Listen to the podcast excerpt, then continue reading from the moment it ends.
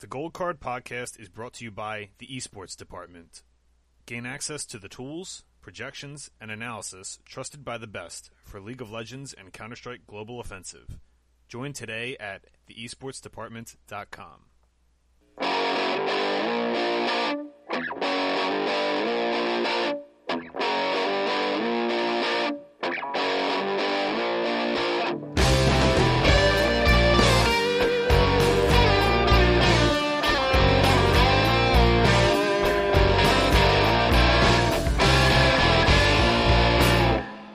Welcome to episode 106 of the Gold Card Podcast. I'm one of your hosts, Vince Colati, at GelatiLOL on Twitter. With me tonight, we've got Josh Roberts, at Roberts49. Good evening, y'all. Chris Chung, at PrimeLOL. Evening, everyone.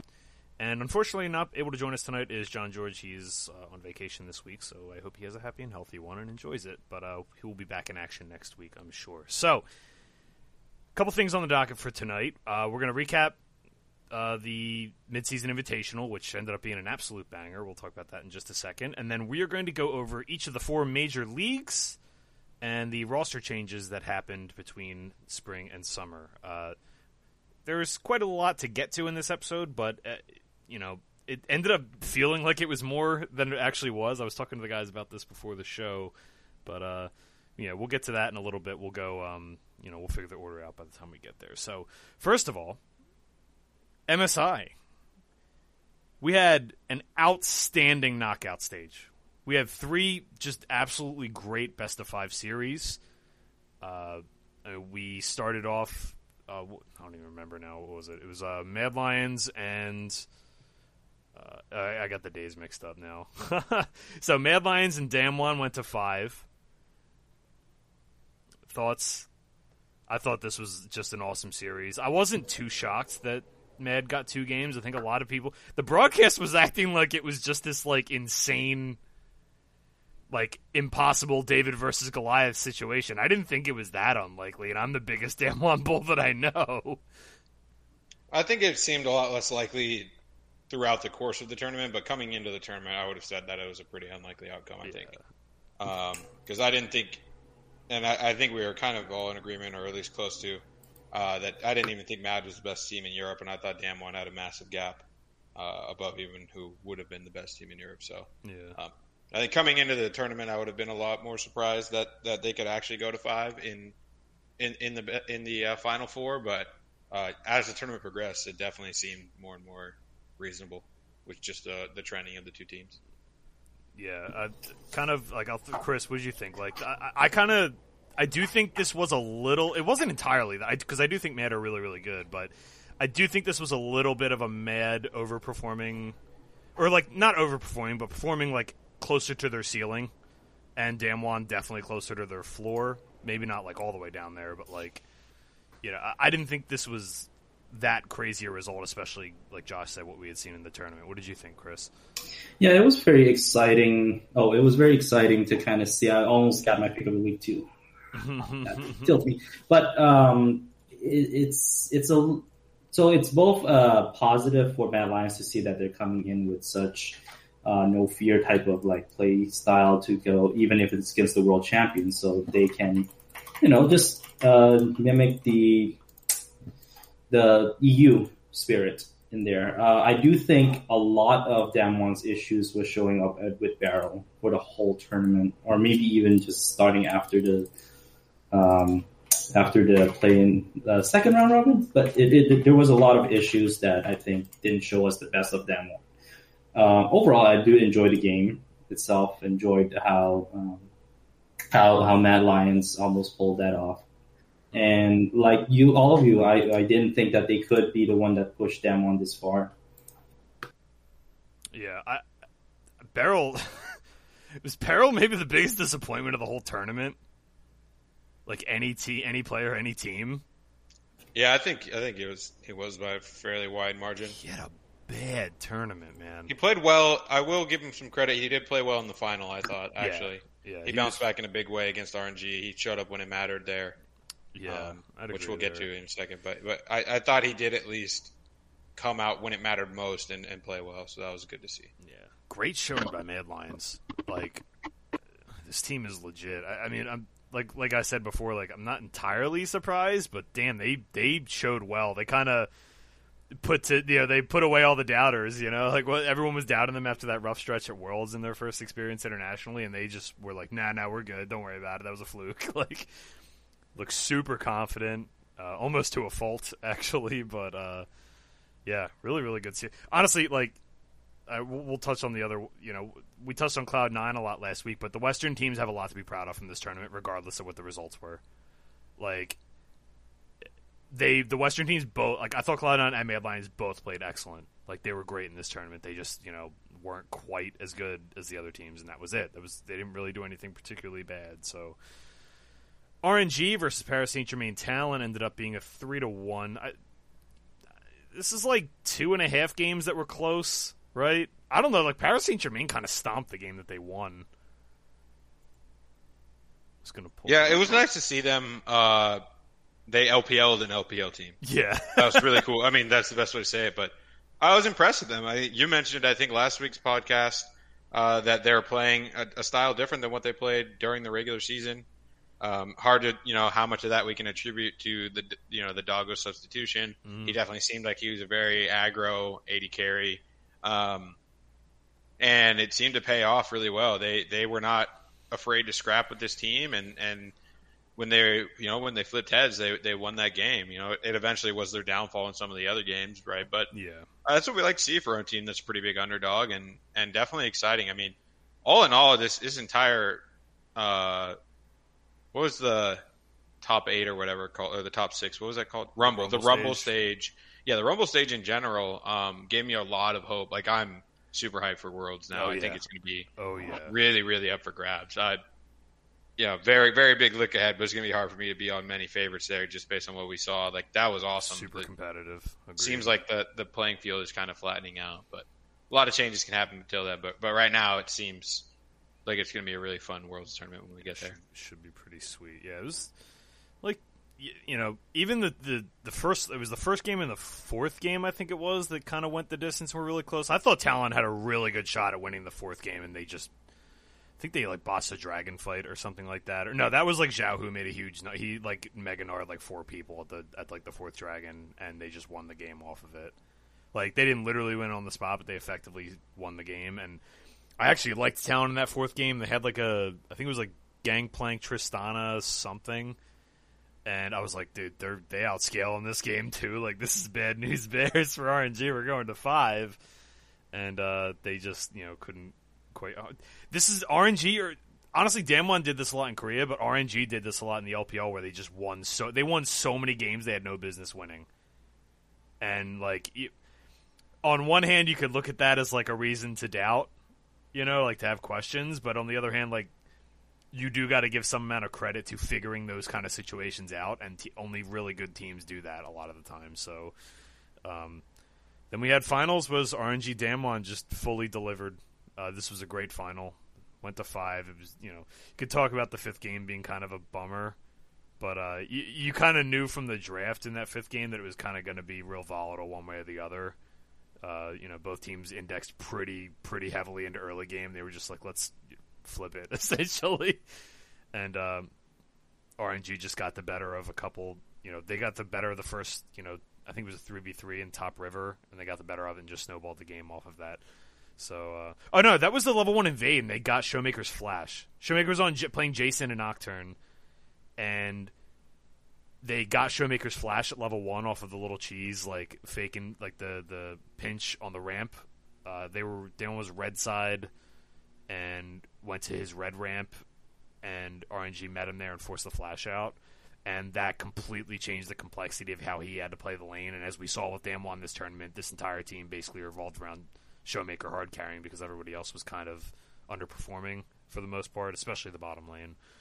I don't want to say Canyon and Calm were really that underperforming, but it was mostly the bottom lane. So Showmaker was doing a lot of heavy lifting in this tournament, and that put him behind in a matchup where he has to play aggressive, and that was game 5. It kind of sucked to see it go down that way, but that's why you play the games. RNG win it. Two-time MSI champs now. They stopped Damwon from getting like the delayed Golden Road. We didn't even talk about that, like, going into this. Like, I didn't even think about that narrative, but like they won Summer, Worlds, Spring, Demacia Cup, Spring, and then they were one game away from MSI. That would have been like the delayed Golden Road, like the full sweep. So pretty close, but great, just great tournament. Like, honestly, like, the only bad thing about this tournament, honestly, was the fact that the wildcard teams, we got to that Group A thing. It would have been more interesting, even if the VCS didn't do anything. It would have been more interesting to at least see those three teams duke it out, because you knew RNG was just going to stomp all those teams probably. So that would have made it more interesting. So maybe it felt like the group stage dragged on a little. Did you guys feel that way too? Like, it felt like there were a lot of just meaningless nothing games or just blowouts that weren't interesting. But that was like my only real knock on it. The rest of the tournament was great. Yeah, and I think it was just an unfortunate set of events that caused that. Yeah. It was just really tough to watch RNG beating up on these teams over and over again. It would have been really interesting to see if you know, the Gigabyte Marines were there. It would have actually been interesting. Like, I don't think they would have done that well, but like, well, and even just getting us the games against them and getting a look and UOL, like, instead of RNG just stopping them. So. Right. Agreed. Mm-hmm. So. Yeah, great tournament overall. Let's see. So we're going to go league by league and do roster changes. A lot of the teams didn't have changes, so I'll just briefly skip over those. So what we're going to do is we'll go league by league. And as we do that, we will we'll go each team, and then at the end of each league we'll say, general upgrades, downgrades, where do you see teams finishing roughly. We don't have to go super detailed like we do in the preseason shows, because we're doing all four leagues at once here, but that's kind of the vibe I'm going for here. So we'll start off with North America, and we'll start off with a banger. So we kind of knew this a few weeks ago, but 100 Thieves had Abadaga. Demonte announced yesterday that he's out and he will be a free agent, and they retained Ryoma still. So 100 Thieves had Abadaga. We had questions about the mid lane. It makes a lot of sense. I think this team was already pretty good. I don't know if this is like, to borrow from the common vernacular, I don't know if this is like to the moon status for 100 Thieves, but it's definitely an upgrade. And it was in a position they needed. So 100 Thieves kind of in a position now where, like, if Someday can get back to, some reasonable degree of his former form, this team's going to be they're going to compete.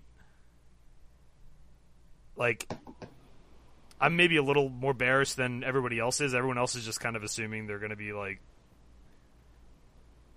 I don't know.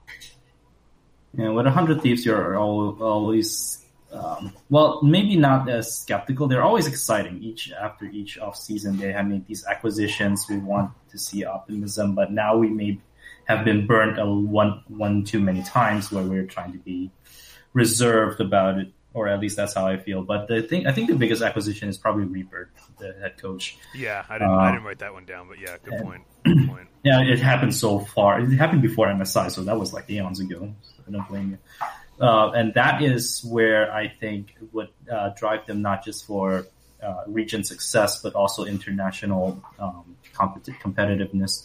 The Abadaga addition is huge. It just changes the way they want to play mid. I guess they wanted that from Ryoma, but Ryoma is just not as talented as Abadaga, but they do the same thing, I feel like. I think Abadaga, Josh, what do you think? Like, he's a way more well-rounded player than both of these guys. Like, that to me, than like raw skill or whatever, he's just more well-rounded, which allows them to do more things, because that was kind of their problem before, right? Yeah, I think he can play a little bit of the both. I know he's, he's kind of, I would say he's most well known, or at least I most closely associate him with like some Zoe stuff. And Zoe opens up a lot of compositions if you can play it well, because it's one of those champions that's always going to be in meta, and it always can find a use in pretty much any team comp. So just having that ability to play that effectively can help them out a lot, I think. In general, yeah, I don't think. It's tough to say this move, really, like you said. I don't know how much we can really change from, what we previously had expectation-wise.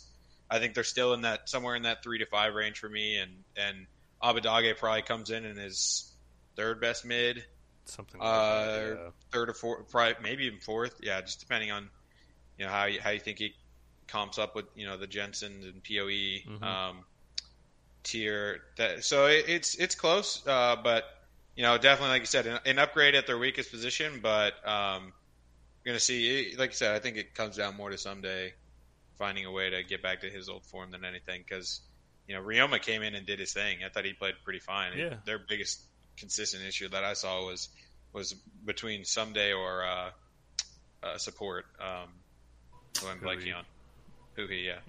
So yeah, I think they'll be a good team, but it's hard to really move them too much further up. I just don't think I can personally put them above Liquid or C9. Yeah, so. They kind of, 100 Thieves to me had this problem where they were playing open-handed every game, and I don't, my read on it, this is purely speculation just based on context of how they drafted, my read on it was they just didn't think Demonte could do certain things, and they didn't think Ryoma could do certain things, so... when they started playing with Demonte, they were very good at playing that way. We saw that, right? When they shifted over, probably because they were getting smashed from being predictable in scrims, it only took a little bit of time for other teams to figure out that, hey, they're just not going to do certain things, so we don't have to respect it. So you knew what they were going to be doing every game, and they were still a pretty good team, right? This is one of those, subtle things that you don't see in, the numbers. You don't see in, even necessarily on the Rift or whatever, but it's like hidden power in a way. It's if you don't have that threat of doing certain things, this is why you see football teams will run a trick play once in a while, even if it's not a great spot for it. If you're never, ever, ever doing anything aggressive ever, it's predictable and it's easy to stop, right? And it's not that that's entirely the case here, but there was a lot of draft tendencies that this team had that I was able to see through just from watching their games every week, right? And I'm sure these coaches are way more dialed in than I was on a lot of stuff. So, I can't imagine. I imagine they were probably struggling like crazy behind the scenes to people just, messing and doing weird shit in scrims. And that kind of, you heard a lot of, there was a lot of, confidence, weird emotional dynamics going on with this team, halfway through the season. Do you remember that? That gets brushed under the table now. When nobody's even talking about that anymore. But my guess, again, purely speculation, is that's kind of what was happening. Is they were just getting their shit kicked in scrims, and yeah, I think Abadaga is going to fix a lot of things. I think that's why they went and got someone that's well rounded like this. They went out and spent, and I think it's going to be good for them. Hopefully, they can be that third team, and we have 3 tier 1 teams. And maybe TSM takes a step up, too. We have, 4 Tier 1 teams, and you'd have, a really good league all of a sudden, let's see. Cloud9. Anything else on 100 Thieves? All right. Cloud9, no changes of note. So we're just going to skip them. We just saw them. Great performance at MSI. CLG looks like they're going to be going with the roster that they intended to go with going into the spring season. But now they will actually have it together and ready to go. So we're going to have Finn, Broxah, Pobelter, Wild Turtle, and Smoothie. Showed some flashes at the end of the season. Kind of were exactly what I thought they were going to be. Where it's this team's clearly not the worst team, but they're going to struggle against the good. They're a perfect middle-of-the-table team to me. They're going to be right in that 5 through 7 range, which is where I thought they were going to be, before the season. And now that you have these other teams making moves, I think there's a good chance that they are probably just going to get there on veterancy alone. These players are all pretty good, right? I know they're not sexy names. They're names that the DFS community memes on all the time and Reddit shits on a lot. But these are all good players. They're just veteran players, and people are bored and want the next new thing. These are the kind of teams that go 9-7 or 8-8 in the NFL, and people never want to admit it, right? Yep. I think they're going to be a gatekeeper playoffs type team, but yeah. I think a lot comes down to what Dignitas ends up following up on. But yeah, I think I'm excited about this roster. I think them getting this time to work together is huge because they had all those visa issues with Finn and Broxah, and then Broxah was delayed, and then he finally got here, and then Pobelter was out and in, and Wild Turtle was, I thought, the most improved player last split. Split over split, so I definitely think they got some talent here, and I think they could definitely they'll definitely be competing for playoffs in my opinion, and could be one of those teams that's nice to potentially punch up every now this and team. If you think about it, like, this is 5 people with chips on their shoulder, and then even RJS, right? Like, he has, you know, he's trying to battle for a spot too. Like that can kind of be a potent thing. So I wouldn't sleep on this team. Kev says 4th place upside. I could see that. I could definitely see that.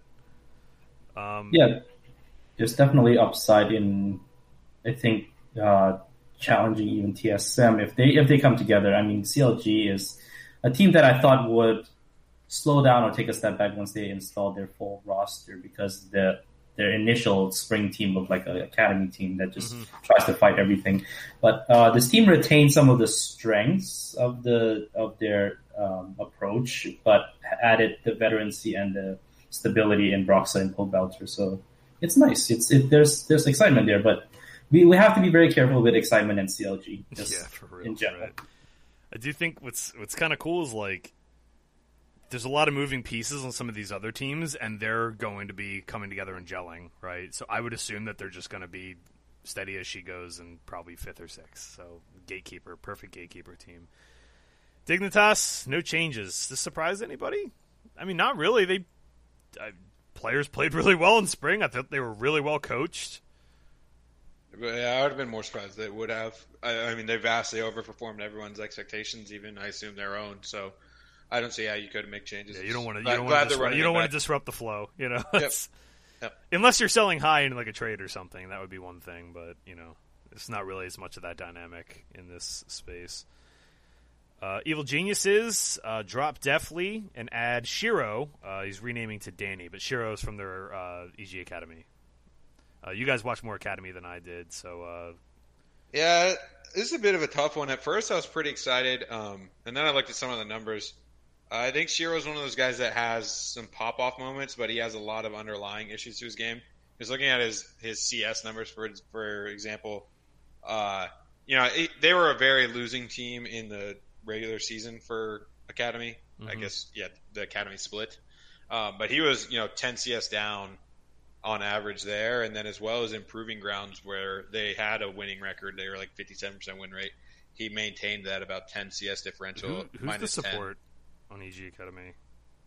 I'm not sure. I can pull that up. Is this a duo issue and not just one person? Yeah, it could just be him. It could be. I mean, it almost always is a support gap in lane. Yeah. But that, you know, you would like to see it's Mystique's. So, you know, I don't know. You just would like to see a little bit better numbers there, because I didn't think Deathly ever did anything bad. He was, like, to me, one of the, like, the epitome of, like, an average 80 carry. I wonder if this is just like a switch things up for the sake of switching things up move. Yeah, it could be that. Kind of like that, right? Cost. We it's hard to always tell with those things, and motivation. You know, there's so many variables that we don't get insight to. But yeah, we'll see how it goes. I mean, I wouldn't think that they're just making this move willy nilly. So yeah. Hopefully it does end up working out for him. I know there's a lot of people that were watching Academy closer than me that were very excited about it. So he's definitely got some upside, and excited to see him get a shot on the big stage. But a little bit concerned by those lane numbers personally. Chris, any thoughts on Danny?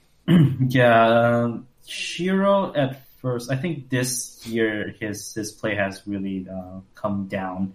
Last year, I think he was on Team Liquid Academy. I have to confirm that, but he definitely put a better number at DFS-wise anyway, so that's the only thing I'm going off. And this switch, like Josh mentioned, I would agree. I didn't fully understand it, because Deathly was solid, not really the main issue. They have other things they need to give attention to. But if this is the way they go, I guess I'll just have to trust Peter Dunn on this decision. EG are... So you're going to have EG... To me, you're going to have EG and CLG as, like, your gatekeeper teams, but they're very, very different teams. Like they're very, very different teams. Like, I like CLG to finish in that spot, because I think they're just going to be steady and beat the teams they're supposed to beat and lose to the teams they're supposed to lose to. EG are going to beat teams that they're supposed to lose to, and lose the teams they're supposed to beat. Like, they're way more high vol. And they were like that for the most part in the spring. Like, they were who we thought they were for the most part, right? So, yeah, they're gonna run hot and cold, and maybe Shiro is better for the. I don't know. We're gonna have to see. I kind of think EG are gonna end up in that same space. Like, they'll be in the middle. They look better than the bottom teams to me, but you know, we'll see. FlyQuest at Dreams. So, you know, we've seen Dreams in a few different spots. Played in Europe. Played in Turkey, and I think it was Turkey or Brazil. I forget which one. And in Korean Challenger. And he played Academy here, right? He was on, I think, FlyQuest Academy, right? Or they just pick him up? No, he played in Academy. I remember him. So, I don't know. Dreams has always been like, he's fine. He's like the journeyman at this point. Like, he's like one of your top tier backup quarterbacks. Like, he's fine. I don't think he completely blows anybody out of the water, but he's probably better than a lot of the challenger supports too. So, like, he's just one of these limbo guys that's going to be back and forth. So I will say, like, a team like this, they tried Newbie. I didn't think Newbie was very good, to be honest with you. Hate to be critical of the guy, but, like, am I mixing him up? Yeah, I mixed up my teams. Diamond. It was the other new guy. That's right. Yeah, did not really. All right, see, now I don't know if I'm, like, remembering the teams correctly. I just totally botched myself. Yeah, Newbie didn't impress me. Different team, though. Diamond, I don't know. Indifferent, I guess. It was hard to tell with this team because they were, like, they had such a rough start that I don't really know. Like, the thing with Dreams is he's a known quantity. So maybe this is just going to be a timeshare situation. That's kind of where the vibe I'm getting from this. Because, like, I don't think they're just, like, quitting on Diamond right away, right? Who knows? Diamond seems better in Academy. And Dreams, I'm looking at Dreams' stat right now. He has winning records on, like, Rakan and Thresh. He doesn't play tank well, seems like. Yeah, and he was always like, yeah, he was a Thresh. He was like so many challenger supports, just a Thresh one trick or Thresh main.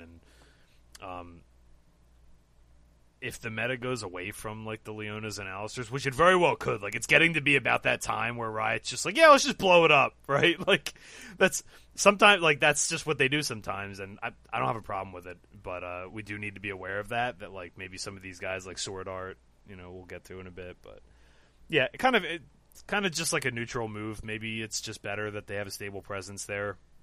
I don't know. It's kind of hard to tell.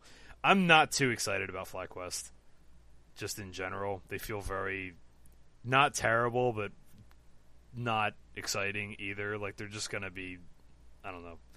Maybe they're in that tier with CLG and EG, but I think they're worse than those two teams. Like I don't. Yeah, they feel like they're a tier down.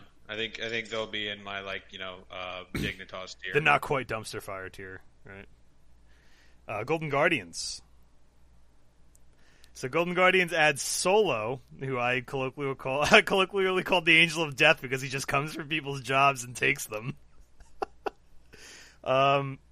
Dude, didn't we? Like, I'm pretty sure we literally called this like 3 months ago or something. He was like, this is the kind of team where, like, if this doesn't work out, they're just going to bring in Solo and it'll be he's like literally the what's it called, the slap it on the infomercial guy with the water tank. Like Solo is like the ultimate Band-Aid. He's the Flex Seal guy. Yeah.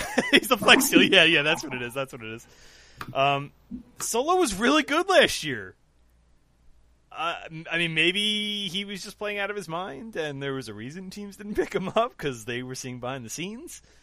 But clearly, the Niles and Newbie thing, or the Niles thing, wasn't quite working. Honestly, I think it was Niles and Iconic. I think Iconic looked better, but I think maybe you need one veteran there to show them, like show each of them the ropes separately.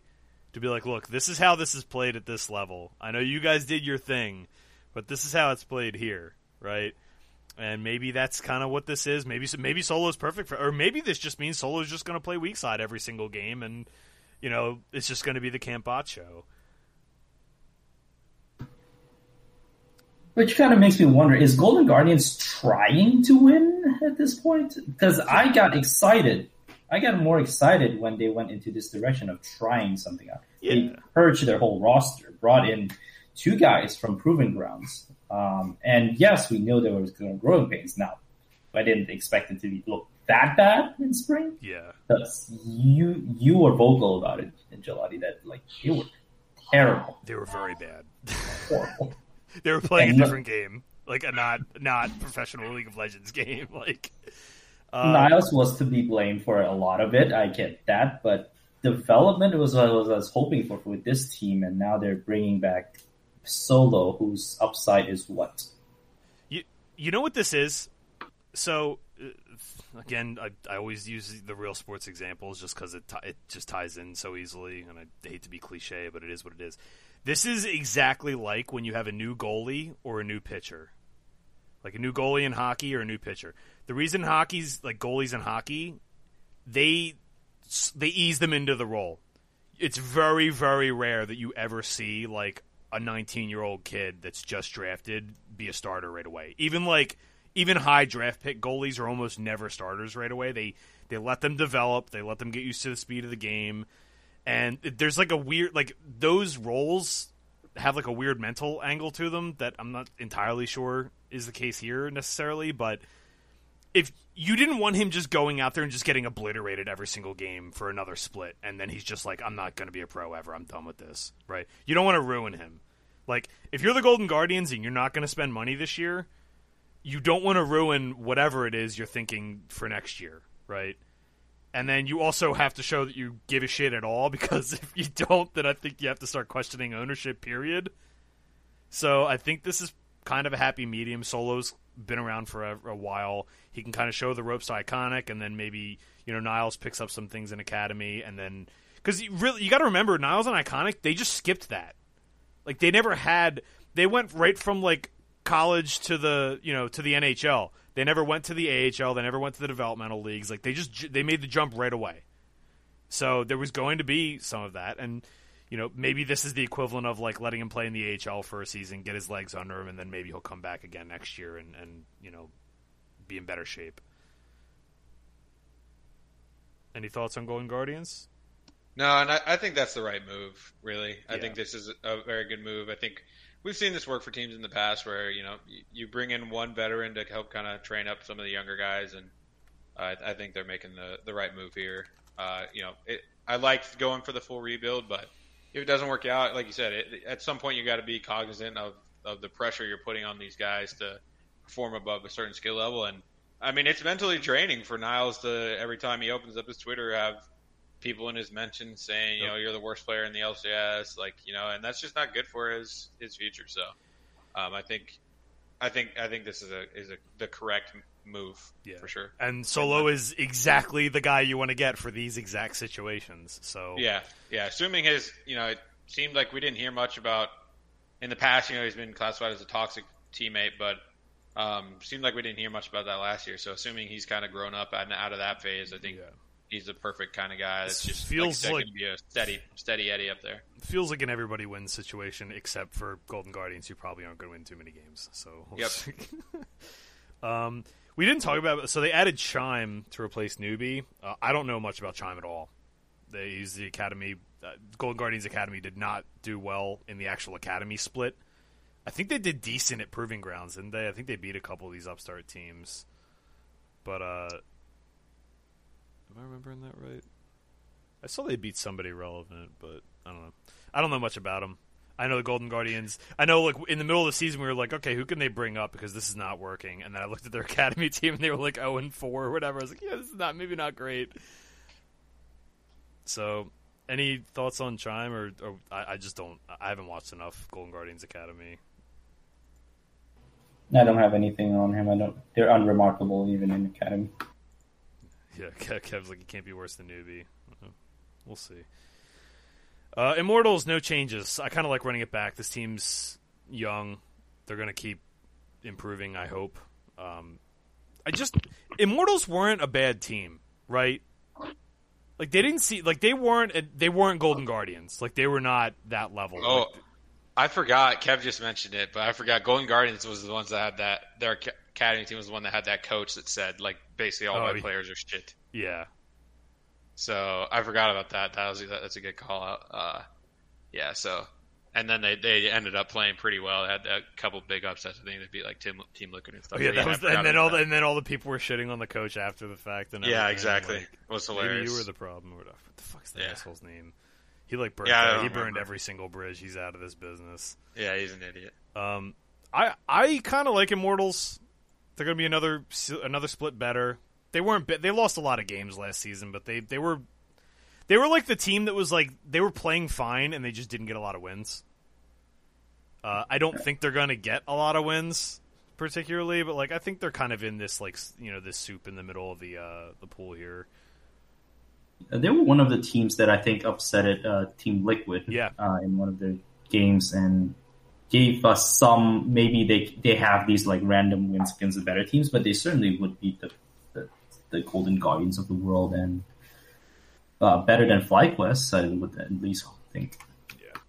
Yeah. Team Liquid. So this is kind of a big deal. Coach Kane left for Afrika Freaks. Roster stays the same. Jat has mostly taken over, so maybe this isn't that big a deal, but Kane is a very smart dude and has had a lot of success.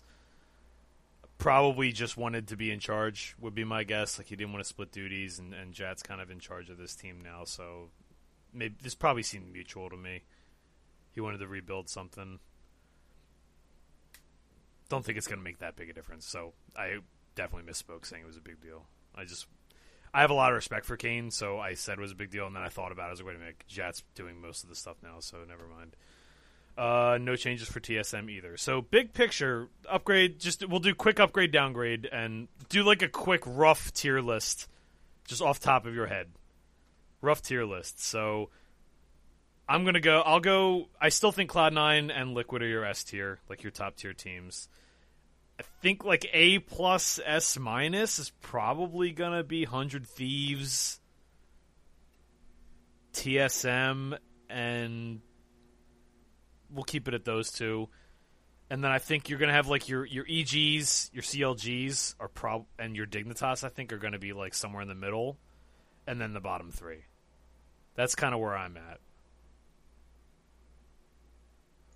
Yeah, I'm similar. I would say it's, for me, it's Cloud9, Team Liquid, Gap, and then 100 Thieves, TSM, EG, and then a minor Gap, CLG, and... CLG and who was the other one I wanted to include? Dignitas. Yeah, Dignitas. Mm-hmm. And then FlyQuest, Golden Guardians, Immortals is not very happy with. I think FlyQuest is the best of the rest, but I think Immortals is the best of the rest. Yeah. But, it's nitpicking, I think. Yeah,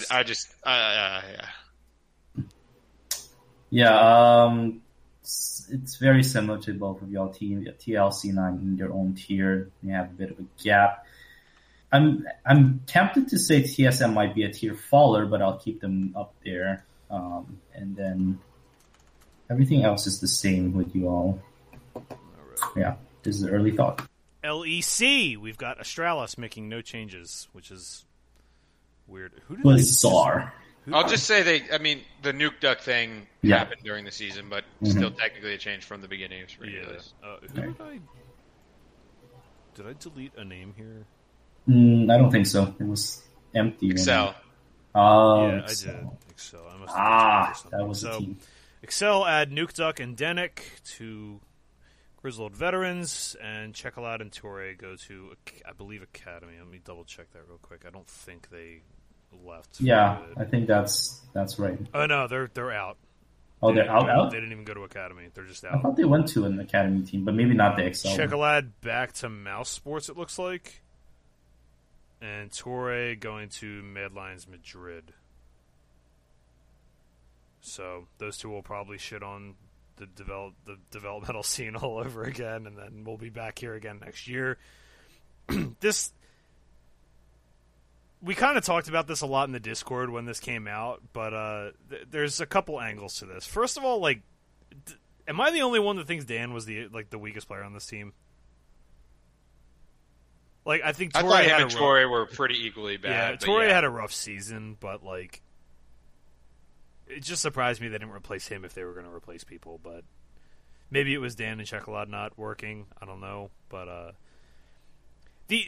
I'll just come out and like try to sum this up as quickly as I can with these. Is like, these are not sexy moves. These are not popular moves. These are not popular players. These are players that people like to shit on all the time.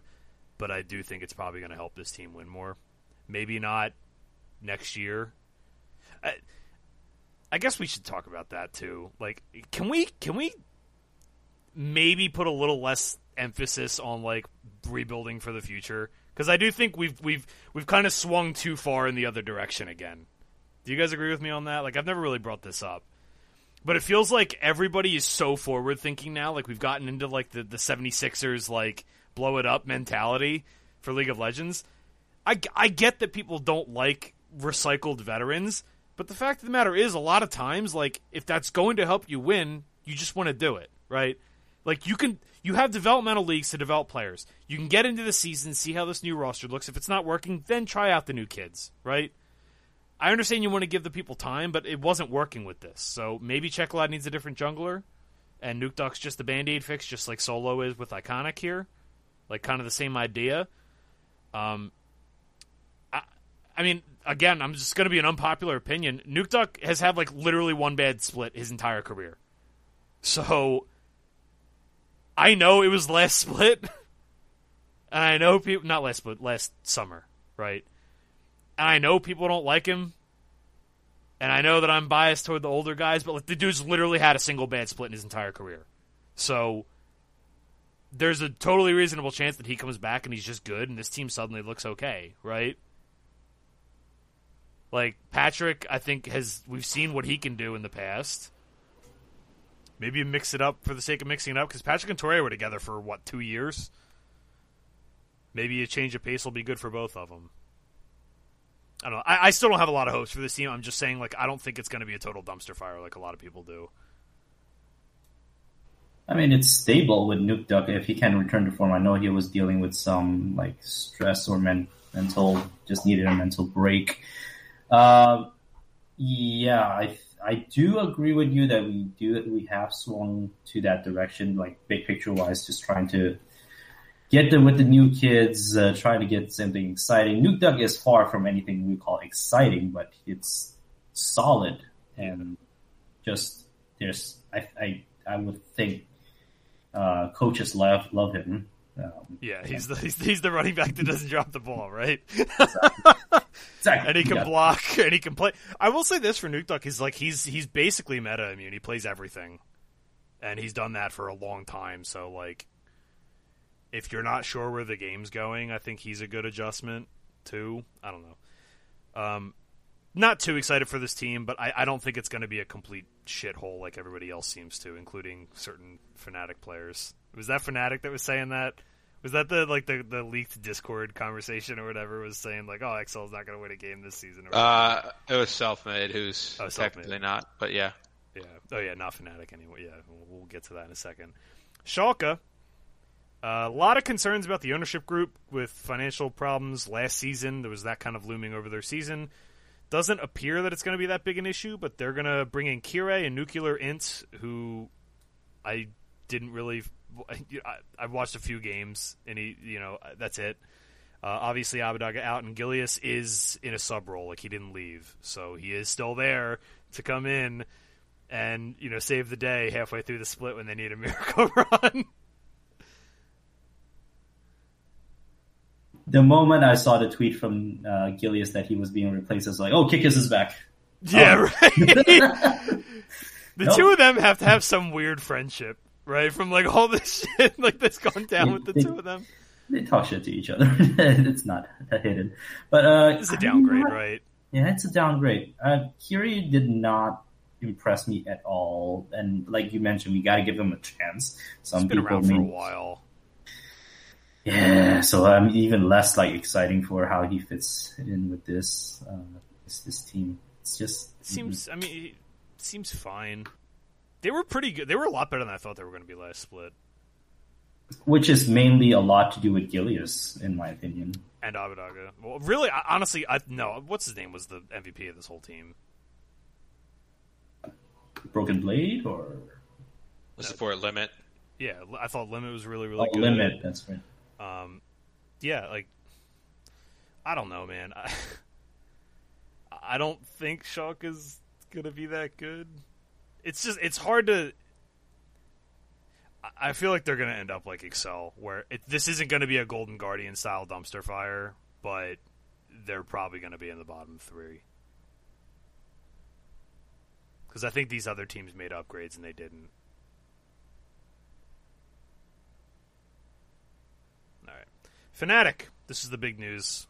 I think everyone has been talking about it and the rumors. And I'm going to say one more time, okay? Yeah, Broken Blade was good, Kev. You're right. I'm going to say it one more time, and I'm going to say it every time leak season happens, and I'm just going to remind everyone, what's the rush? Like, are we really that bored that we need to be talking about, like, this? Like, sure, it's fun every once in a while, but when it's every day, guys, come on now. Like, I know it's, like, counterintuitive to, like, my, you know, I want to interact with people on social media and all this stuff, but, like, every time Wooloo says anything, all of a sudden it's a fucking Reddit topic and, like, the Discord's blowing up and there's all this stuff. First of all, the dude's not been right before. Like, there's been plenty of times where it's just been, like, not there. So he's right a lot of the time. Second of all, just wait for the teams to announce it. Like, what's the big deal? Anyway, that's my getting off my soapbox. Adam from Carmine Corp's going to be the top laner. Bwipo's moving to jungle. Selfmade is out, leaving for Vitality, which we'll touch on in just a little bit. Lot of speculation about the inner workings of Fnatic, their management, financial stuff. A lot of speculation in. I've seen something in like different games too. So I don't know if it's all just being overreacted to, and it's just an LCS thing, and everyone's kind of extrapolating too much. But not very flattering things coming out of the Fnatic camp, and I know some of the players that have left have had some choice words. I think you got. I mean. Josh, you seem like you followed this a lot more closely than I have, although we probably are reading the same exact things, right? Before we get into any of that, though, what do we actually think of this iteration of Fnatic? Because, like, I don't want to just get bogged down in, like, you know, high school gossip here. Like, let's talk about the actual team first. Like, Adam was really good. Like, maybe he was one of the better, like, from what I watched in EU Masters, he was one of the best players in the tournament. Doesn't necessarily mean he's going to translate right away. And what do we think of Bwipo going to jungle? Like, clearly he's got a mind for the game. He's a smart dude, but kind of mid-season role swap like this is weird. Yeah, I think Adam. So overall, I think the team's still going to be good. I think they're still going to be a playoff team. Maybe in the bottom half of the playoff contenders, but I think they're still comfortably a playoff team. A lot of it is the unknown of Bwipo swapping, you know. It's always hard to project someone moving from lane to jungle or jungle to lane. You don't see it very often for a reason. Mm-hmm. But I think they'll still be fine. I mean, Adam did his thing. He's one of those guys. I know people say this about Leader actually all the time. Specifically, like, I don't know if he could play in the big leagues. He's one of those guys that I kind of feel that way about because he was just abusing people on Renekton, which is like, you know. Obviously, it is a meta champ, but like everyone plays Renekton mm-hmm. at an extremely high level in the LEC for the most part. So, hard to just know. It's going to be interesting to see how that translates, and then to see how Bwipo kind of pans out in the jungle. But yeah, I think you know, assuming Bwipo is an average jungler and Adam is average to below average top laner, I still think they have a lot of talent all the way around. Across the rest of the Rift, so I think they're going to be a playoff team. Yeah, I think this is just the good players team.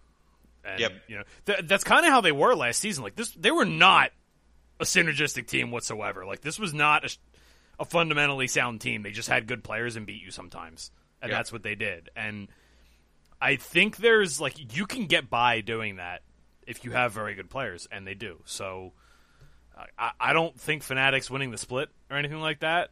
I think they're going to have a hard time against the really good teams, but I just think on talent alone, they're probably good enough to just get there. Like, they'll be a playoff team at the worst, I think. Like, maybe Bwipo, it's just awful, and it doesn't work out, I still don't see them being worse than like some of these other teams, honestly. So, G2. The only change G2 made was they added a secondary coach in Nelson from LNG last year. He's in Brazil, the PCS, LMS. He's coached all over the world since 2012 or 2013, something like that. He's kind of a known name. He's pretty active on Twitter as well. If you want to give him I think he's a SNG Nelson on Twitter. I forget. Any surprise that there's no changes? Not really. G2 coming in awfully quiet, by the way. Zero talk about G2. We'll see what the betting markets open up at, because I'm going to be a little interested there. Wouldn't surprise anyone to see. Honestly, nothing would really surprise me with this team. If that's just it, and the glory days are over, then so be it. But I have a hard time seeing this team not being top half minimum. So, and then they, maybe they turned it back on again and they just took a split off or something. Too much wow. And now they're back in action. We're not talking about this anymore. Yeah, I will add the meta is shifting a little bit too. With the way that Riot's balancing the game recently in the past few patches, they're trying to make these outplay mid laners, which is the cap specialty, as well as ganking junglers more meta, which is the Yanko specialty. So that sort of game style can fit them a lot better. I know in the most recent nerf, they buffed Ryze pretty substantially as well. Yep. And that's one of those champions where you can just outplay your opponents by being better at playing the map, which is, again, was their calling card. If they play the first couple weeks on this patch, Ryze is going to be banned a lot. I'm just going to say that. Yeah, so that'll be interesting to see how that. I think it'll be better for them from a meta perspective, which is good. Also, this is the first really long rest that they've had in the middle of a season ever. So yep. Maybe the break is good for them. They can come back refreshed. You never know. No changes for Mad Lions. Not surprised there. No changes for Misfits. I'm not surprised by that because they went young. The young kids played pretty well. They've got some little things to iron out, but I think Misfits are going to be another split better. They'll be good. Rogue, no changes. Makes a whole lot of sense. SK, no changes. Kind of feels like Dignitas a little bit, where they probably just did way better than they expected to, and they don't want to mess up a good thing, but I also feel like that's sometimes dangerous because you're just kind of accepting if you regress, right? I will say there's been some rumors from some other Discords I'm in that SK may have some changes that just haven't been announced yet. That makes coming down the pike. So just keep your eye out for that. That'll obviously change the way we handicap them. So and then the big one, Vitality. So Vitality completely revamping. So this is, essentially, they're keeping Lebrov. And Crownshot, obviously. Top trio is completely different. So, very, very different look. SLT, who played with Big last season and Game Ward before that in the EU Masters. Selfmade joins from Fnatic. That's fresh yesterday, right? And Leader gets another shot in the LEC. So, we're going to have SLT, Selfmade, Leader, Crownshot, and Lebrov. This team, if it works... This team is going to be dynamite. They're going to be very good. Yep. It's going to be really funny that we were talking about Mad so much, and then Mad's not going to make it to Worlds. Whew. All right, so how does it fall apart for this team? You have a rookie top laner, essentially, and he's stepping into a tough spot. Bit of a clash of styles, too, right? The way that it seems like, from what we've seen from Crownshot, is he likes to play a lot more the scaling type, the Ezreals, the Jinxes, the Ashe, he doesn't like to play anything like these Kalista or hyper aggro early game. You think that changes if he's confident in his teammates? Yeah. No comment. Yeah. It doesn't matter. But yeah, I think, there's maybe a little bit of a clash of styles there. And, I think, we know that Selfmade likes to fight. We know that Leader likes to fight. So, and SLT on Big, I think they like to skirmish, just like the quite a bit. Team. Yeah, so could be interesting to see them. How their dynamic changes in that way. But this team, other than that, I don't think wide range of outcomes, man. wide range. This could self-destruct so easily. Like, this could... you know what, though? Like, I didn't think that... Like, they were a team that was way better than their actual win total.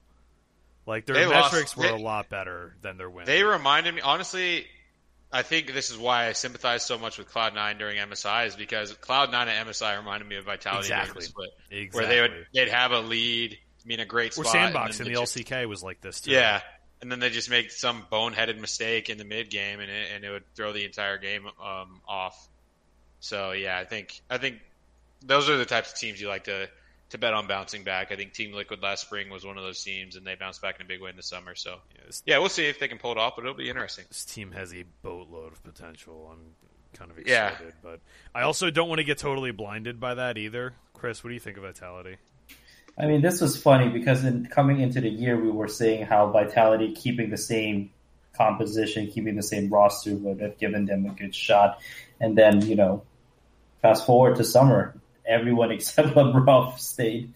Yeah. I like the idea more than I think how they'll execute. They could come into playoff, which is a big step for them, big step forward for them. So, yeah. I think this team... After those that level of changes, I mean, I think anything less than top four is a disappointment, right? I don't want to say that far, but I think not making playoffs would be a disappointment. Yeah, and I think it's funny because you can kind of see the Vitality management, like they're just constantly trying to change things, right? You know, they brought in Crownshot in the middle of the last split, and now they're going all out. I mean, they got 10th 2 splits in a row, and it seems like now they're like, listen, this can't continue happening. We got to do something here. Yeah, we're gonna do everything we can, but by the power invested in our wallets, we will all their do CS, all their CS:GO winnings, right? Yeah. You can thank Ziwoo for Vitality's new league players, also for your DFS plays.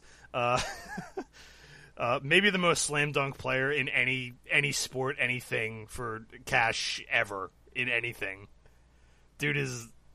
If you don't watch Counter-Strike, go watch that dude play Counter-Strike. He's a wizard. They also made a couple... They brought the academy coaching staff up, too. I don't know.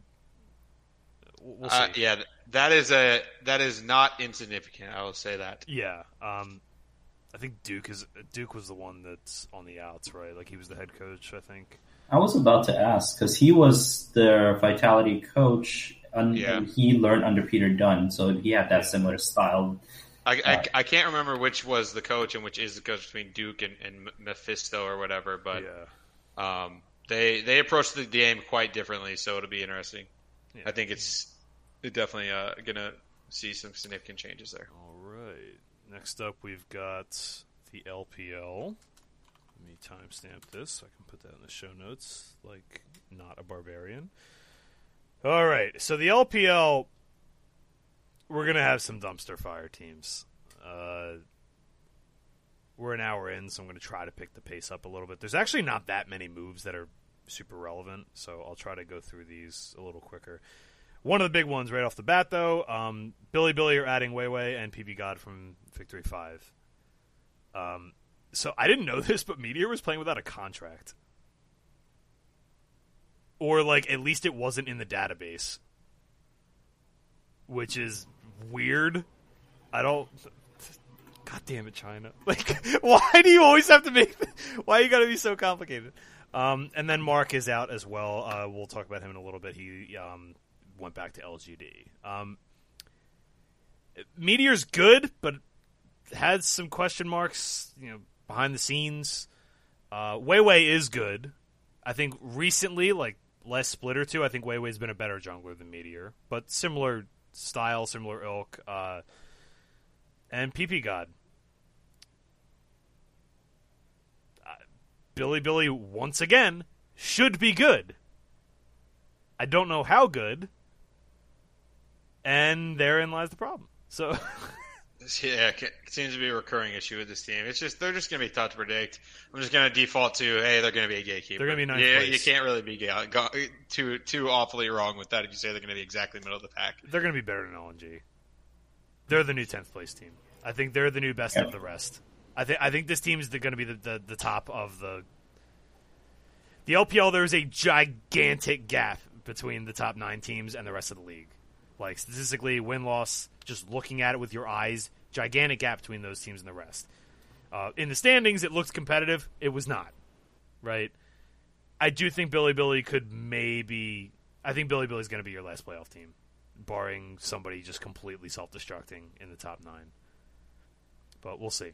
I said that last season with this team, and they sucked, so who the hell knows. EDG, Gory is leaving. We'll get to him in a little bit. He's going back to the LCK to get a starting job, which we will be talking about shortly.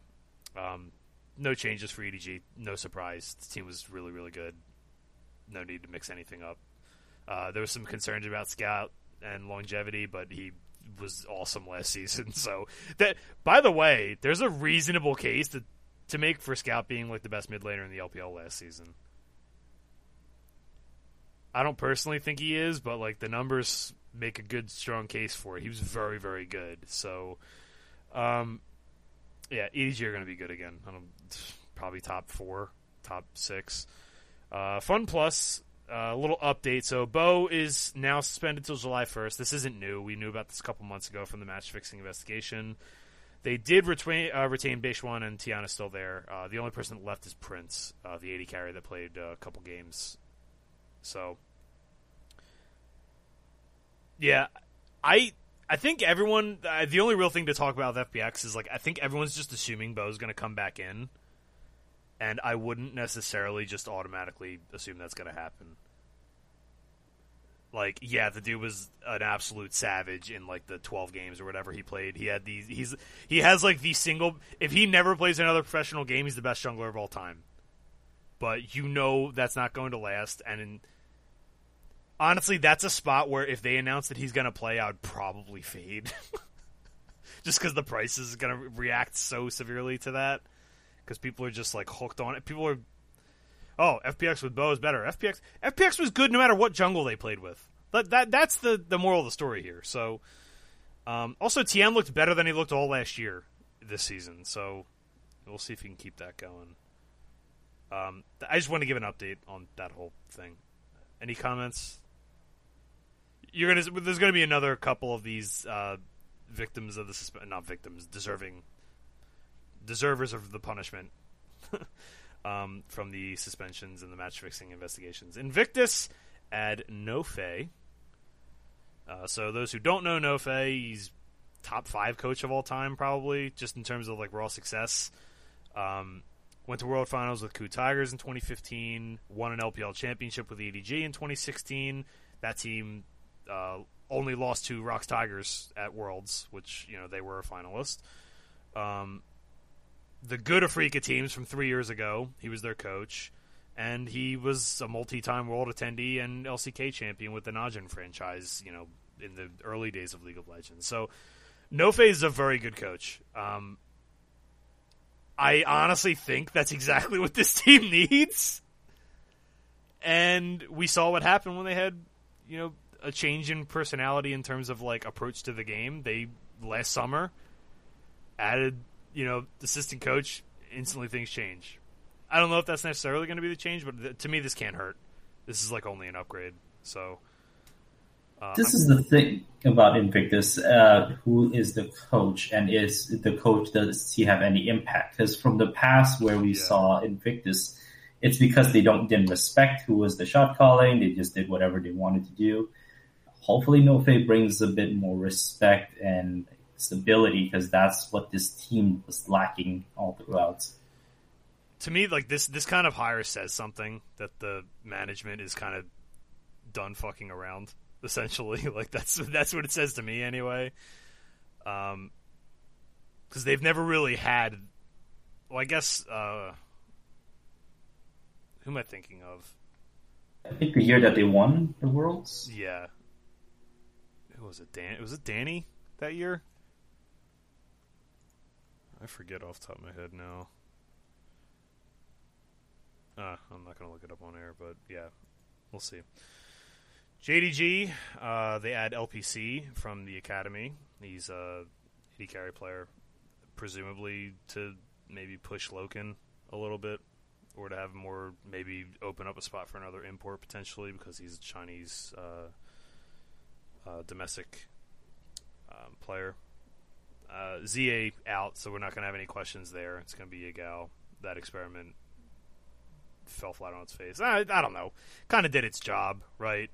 We kind of expected it was just going to be like, don't overwork either of these guys kind of situation, but it turns out they both just want starting reps, so... or at least ZA does. LGD, get ZA and Mark back, and we are right back where we were in 2020. Get this fucking team, dude. What is wrong with this organization?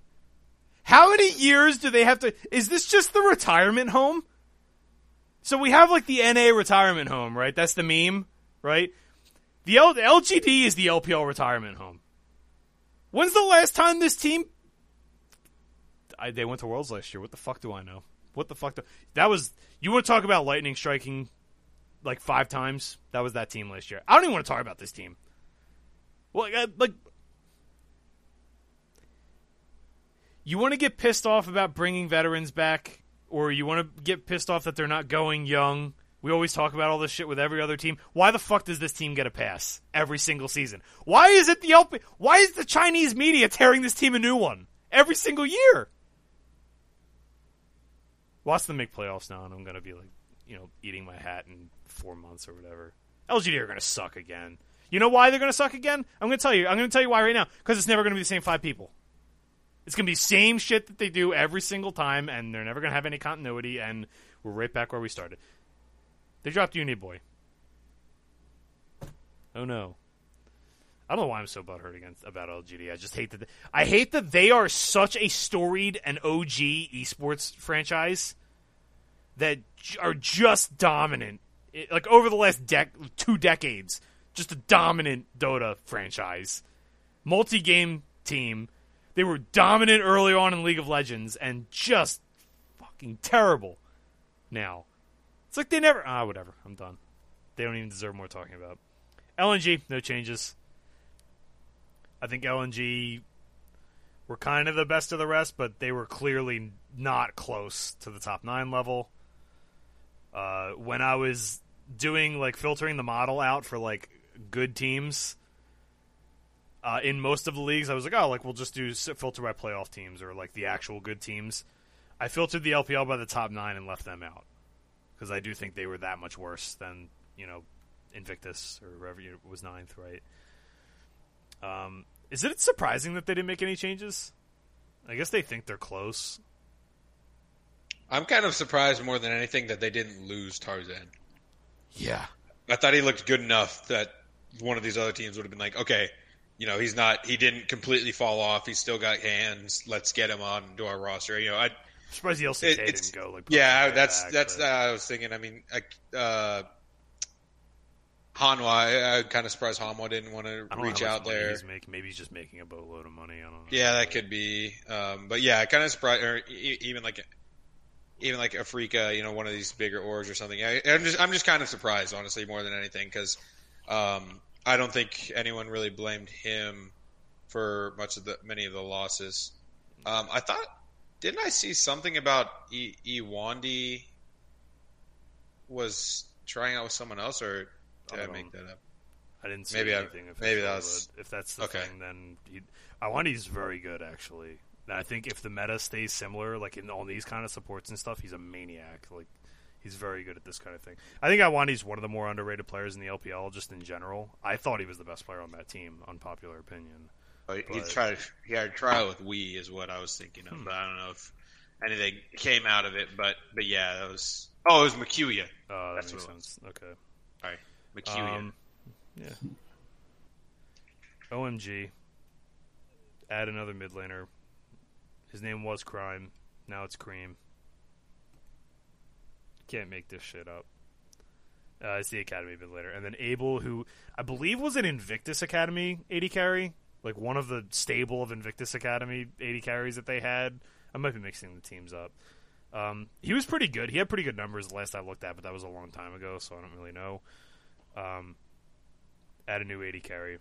This team's going to suck again. Aleli and Bright left.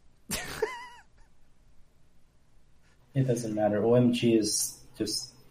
Same as LGD. Maybe a little less frustrating because they don't constantly change things. They try to have some continuity. It's the same exact story. Like, old franchise, like, old school storied organization just can't figure it out. Rare Adam, no changes. Rogue Warriors, Ziv left, which, no surprise. Ziv, I feel bad because the guy's been so good in his career and opted into a late career upgrading competition. That takes some balls, honestly, right? Like, he was probably making pretty good money domestically in the PCS, like Taiwan. But he was a guy who was like the king of the castle there. You know, what, 7-8 years into his career, opts to upgrade and go to the LPL. Just got completely smashed. He was terrible. He was maybe the worst player in the league, or one of them. But I kind of respect that. We didn't. We'll get to that in a minute. What's it called? Yeah, so, like, I respect that he tried, but it was not working. That said, they don't actually have anybody under contract for the pro team, for the top team right now, so I'd assume it's going to be their academy top laner, who I know absolutely nothing about. So, probably can't be worse. RNG, no changes, no surprise. Suning... add a bot laner, their academy bot laner. He's not replacing. He's just on the main roster now, I assume, for sub purposes, maybe to give some breaks. ADD and Jinzhao are out. Okay. Kind of surprising. Both, like, I don't think neither of them ended up getting picked up, right? Or am I... Not that I know of. Yeah, just a little bit surprising because both of them were. I mean, ADD's kind of historically been like that average top laner, right? He's the Solo of the East. Yeah, maybe he ends up in. Maybe he ends up back in up there with the Rogue Warriors or something. But credit Brion ADD. You heard it here first. Yeah, but Jinzhao, I thought he was a pretty higher one of the higher level AD carries. I thought and then last year at least. Support. Yeah. And he was decent at that, too, but, like, we didn't get to see a lot of games. Yeah. And he hasn't really played on stage in a while, so that's... Yeah, so it's a little bit surprising he's not getting picked up by anyone. You'd think that's kind of a guy you might want just for depth purposes or something, but... Team WE, this is kind of the interesting one for the LPL, though, the one that's got everybody excited. So, Team WE add Mole from Victory 5. They added a AD carry from their academy team called Stay. Jomeng is renaming to Elk because Elk. I don't know. And then they add Assassin, who was V5's coach last year. Well, I should clarify. He was V5's coach in summer last year until this season. And this season. So Assassin and Mole coming over from V5. WE were, like, kind of the fundamental team. I'm not entirely sure I like this more cooks in the kitchen situation, the coaching staff, but I don't know. That could end up meaning nothing. He could end up serving a role as, like, a positional coach or something. Do we think Mole's an upgrade over Shanks? I thought Shanks was pretty good, but I do think Mole's very, very good. Seems kind of like a side grade to me. Maybe slight upgrade, maybe. Yeah, I don't see like a huge like jump, but maybe a slight upgrade because I do think Mole played better in spring than Shanks did. This feels like a... I just hope they have continuity. Right? Yeah, I just hope they're not going to now make it a 3-man rotation in mid. You know. So I mentioned it in the Discord yesterday, but like there's a chance that this just doesn't gel right away. And the good thing for Team WE is that the bottom half of the league sucks so bad that they don't really have to be afraid of not making playoffs. But if they have a bit of a rough start, there's a good chance that they're not going to have great seeding for playoffs, and that thing makes things a lot more difficult for them if they want to get to Worlds. So if this is a team that's like looking to have it all together by playoff time and they don't care what their seed is by that time, they just want to be the best team that they can figure out, I think that's good for them. But be prepared for maybe a rocky start with this team. You know? And their Elk. It's such a weird name. And Yimeng is down to Academy, so we don't need to worry about that, but that could change at any moment. So, Top Esports at Qingtian, or Qingtian, I think that's what that is, right? I believe was in, I want to say it was like Young Miracles or JDG Young. I think it was Young Miracles. Young Miracles. It was Young Miracles top winner. Yeah. Young Miracles, long history of, they're like the super prospect team, the developmental team. They're like the Griffin of the LPL, except they don't have a pro team. So a lot of stars in this league. I think it was, somebody did the math like last year. At some point, it was like 12% of like the all pro team or whatever. It was like, I don't know. I don't know. I don't think he's actually going to play that much. I think this was just like kind of their probably doing due diligence and said, hey, this is a good player and we have some money. Like, let's go get him. And maybe he'll split. Maybe he might play some. I could see him like maybe splitting time just to see what they had. Because I think Top are in a similar situation where it's like, you know, we're going to make playoffs, just a matter of seeding. 369 was really good last season. So I don't know if this is like a sign that maybe behind the scenes he's, you know, getting burnt out or something, or needs a break. But looked at the numbers, that's pretty good. Yeah, there was rumors. I mean, we are still a few weeks out on LPL too, so some of the stuff may not be totally final, because there were rumors too that 369 was actually going to be leaving Top. Yeah. So we'll have to see how that plays out. We do have a couple more weeks for that stuff to all settle in, I think.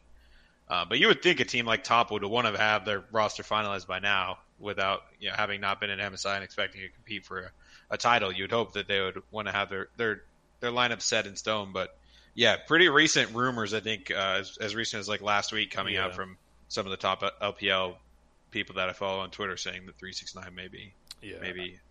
Again, we just haven't heard official yet, but exactly. I've read the same things, so it's, I would say wait and see. Don't be surprised by either, basically. Or a timeshare. Could be both. Team's still going to be good, I think. I don't know. 369 was actually kind of nuts last season. Like, Nogari was the only person. Like, he was the only person remotely in the ballpark of Nogari last season. So, yeah, interesting. Thunder Talk. Oh, my God. So, Thunder Talk got, I think a lot of people know this. We talked about it a couple episodes ago, but they were the biggest, I want to say victims, but fuck these people, they deserve to be punished. They were the biggest, they were on the receiving end of the match fixing bans and suspensions. So Bless is suspended until next year, Teen is suspended until August 21st this year, and head coach Chris is suspended indefinitely. They added Langji, Ye in mid, Catch at support, who renamed Apache, who was an academy player. I think this team's going to be bad, man. Like, you have some people that we know, but Langji is like perennially overrated. He's not bad, but like everyone's just expecting him to be what he was like, you know, 3 splits ago, and maybe he recaptures some of that. He's like he's not bad. He's better than a lot of the developmental tops, I think, but like. Oh, just not a lot to be excited about here. They're going to need some of these rookies to really show well to make any kind of noise, I think.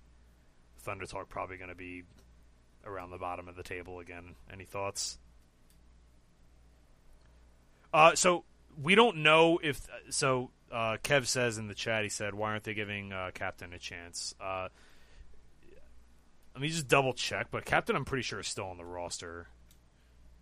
And I was just going by. I'm just announcing changes. It's not necessarily starting roster. So, no, Captain is out.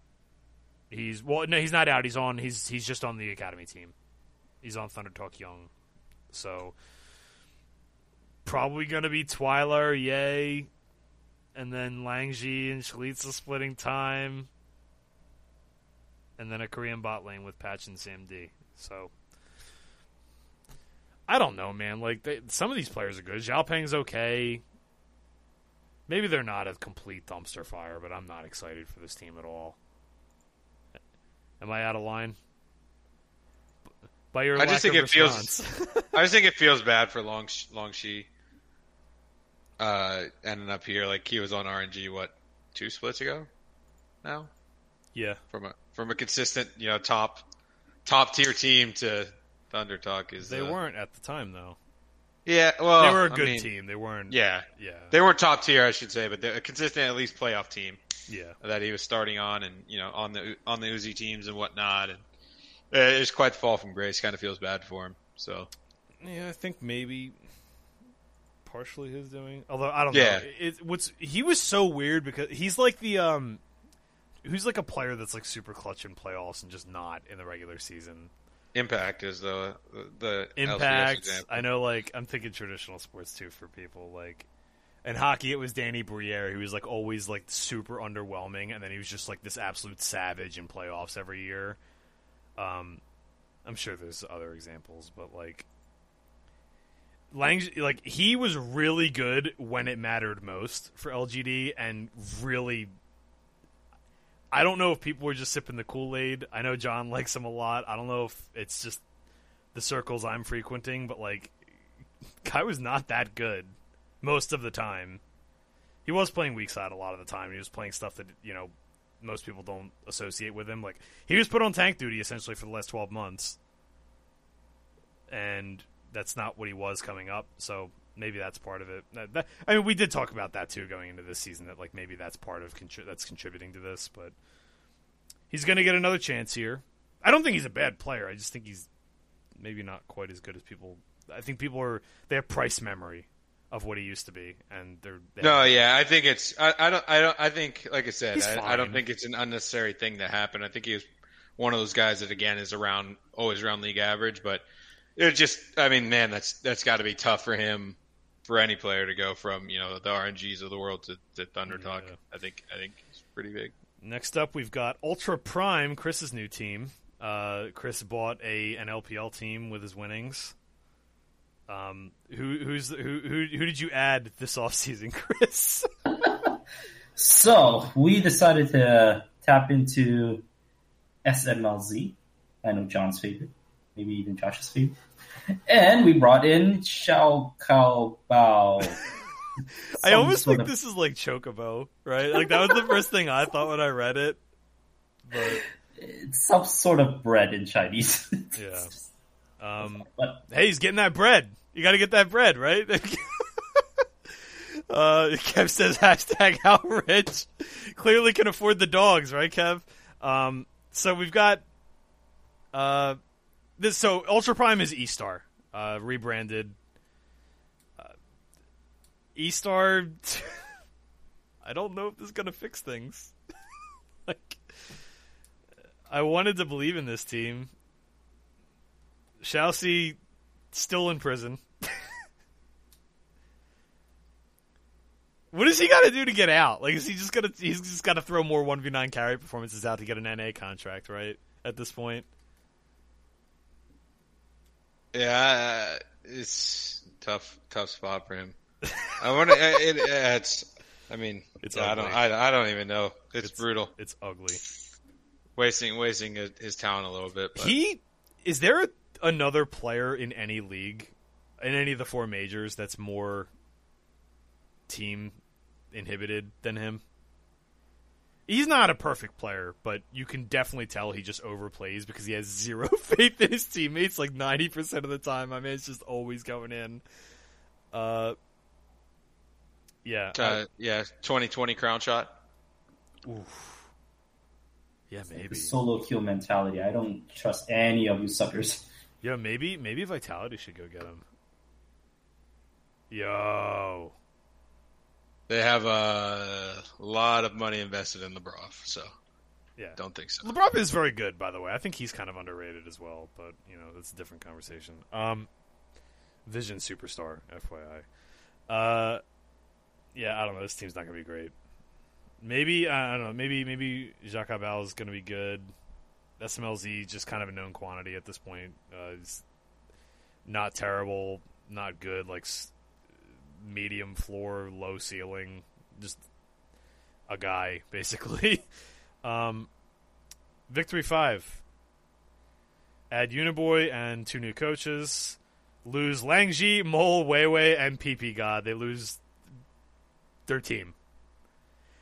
Just so you guys know, they haven't announced shit yet besides Uniboy, so this team is kind of up in the air still. Last place, Victory 0-5. Victory 5 total wins on the season. This team's going to be bad. I highlighted it and said dumpster fire alert. This team's going to be real bad. Yeah, I think they should look into my solo duo queue partner, Kilometer Kevin. He'd probably play for a little bit cheaper than the guys they're playing and give about the same results. So. Maybe they could afford dogs then. Yeah. Right? This is the best. By the way, it's like there's a handful of choice memes from the Esports Department Discord, and this is one of them. That's it for the LPL. Honestly, like, it feels like the top 9 are the same. They're going to be good. Maybe the order gets jumbled a little bit. I think Billy's probably your new playoff team. I think they're better than LNG, but rest of this league looks terrible. Vince with a positive note about Billy. That'll come back to bite him. Someone clip that. So listen, like, Billy and LNG, like, who of those bottom teams is better than those two? Does it matter? No. Like, has it ever mattered with Billy? They always have the talent. Was. They always find a way. They always find a way to mess it up. So, all right. So, I guess the better question for the LPL is: Do we think, like, who's gonna, of the top 9 teams, who could self-destruct the most? I mean, Invictus has also been disqualified. I mean, Invictus, like, it's actually just self-destruct spell backwards. So, Suning could fall back to what we thought they would be. They ended out hot, but maybe they fall back to what we thought they would be. It's tough. I mean, yeah. If any team can get over another, like, playoff team, I think LNG might be the one that's in trouble because they cannot stay stale and think that they'll win or do anything.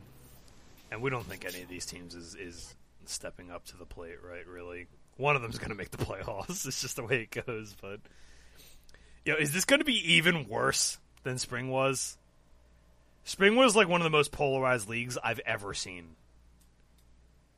Like, I know people, the top of the table was awesome, and there are 17 teams, so I understand that there's going to be a stratification. Matches between the top 9 teams were outstanding. The rest were absolute trash, like garbage. Like, pure garbage. Like, some of the least competitive games I've ever seen. So, it's not looking like that's going to change. So, I guess we're going to have some days where we don't need to pay as much attention, I suppose. I will, unfortunately, be having to grind all of this film, and I'm going to be crying myself to sleep on some of it. So, LCK! How far in are we? 127, alright. So, LCK... not too much changing, straight up. A couple that we'll talk to. Afrika add Kane from Team Liquid. I think worth considering for sure. And, returning back to Korea. He's had success all over the place. I don't know. Afrika were just the most infuriating team. Were they the most frustrating team last year? Maybe Dignitas last season.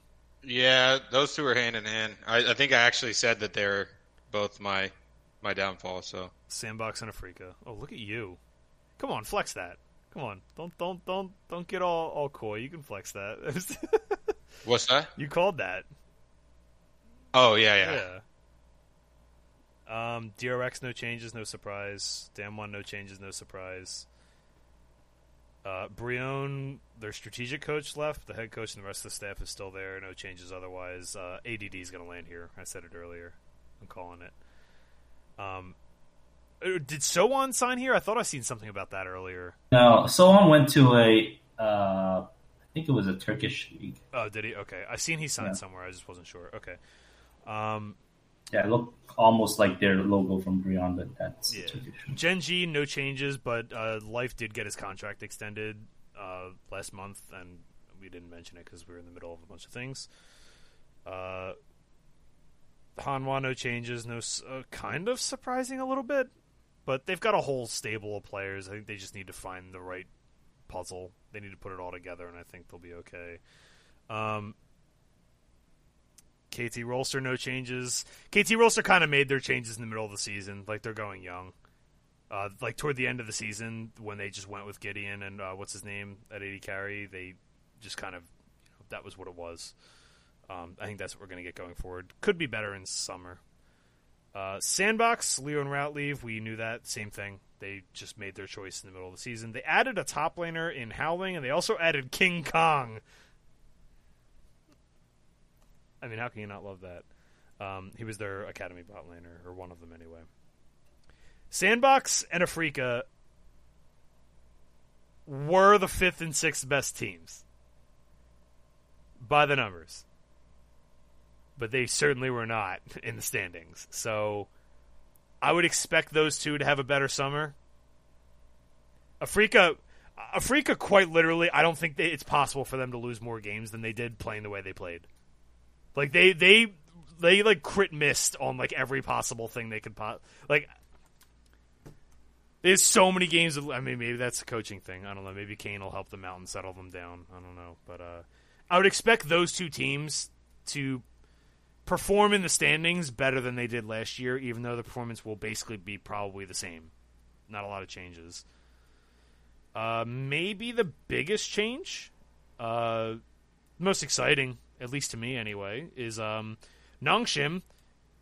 They figured it out! Nongshim, Juhan, and most importantly, Bei, going back to Academy. We didn't get to see any Juhan, so Bei going back to Academy is the big one. Bei was the worst player in the LCK. I hate to say it. He had a good... So, he was pretty good in, like, the last two series they played. And he had, like, I don't know, like, a half dozen, like, decent games, but he was never... He was the worst player in the league. I kept pointing to it every game. It was the reason I ended up fading them, even though the numbers didn't say it a lot of the time, just because he was really, really a liability. So they add Gori, who was on EDG last split. We were kind of curious if he was going to get any playing time, but the SKT genes, Scout from SKT, both of these guys studied under Faker at different times. Now Gori is finally going to get his shot. And Gori is very, very good. He's been a highly touted prospect basically for 4 years.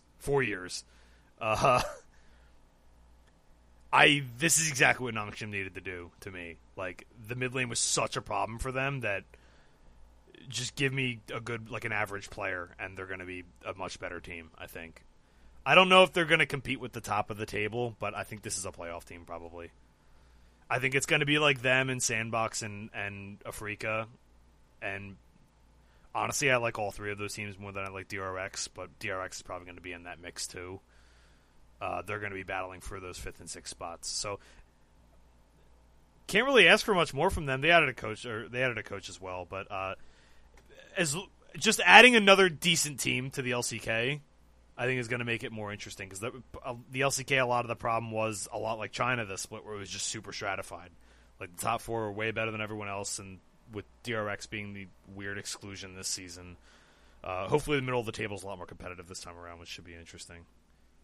Nongshim could take games off the good teams with this. Yeah, they flashed their abilities last year at times, but just were a little bit too inconsistent, and ultimately let us down in a couple of spots. But I think this is a pretty substantial change in my eyes. I think Gori is a very good player. Yeah, changes the complexion of this team a lot. Chris, what do you think? What do you know about Comet, Coach Comet? Not much.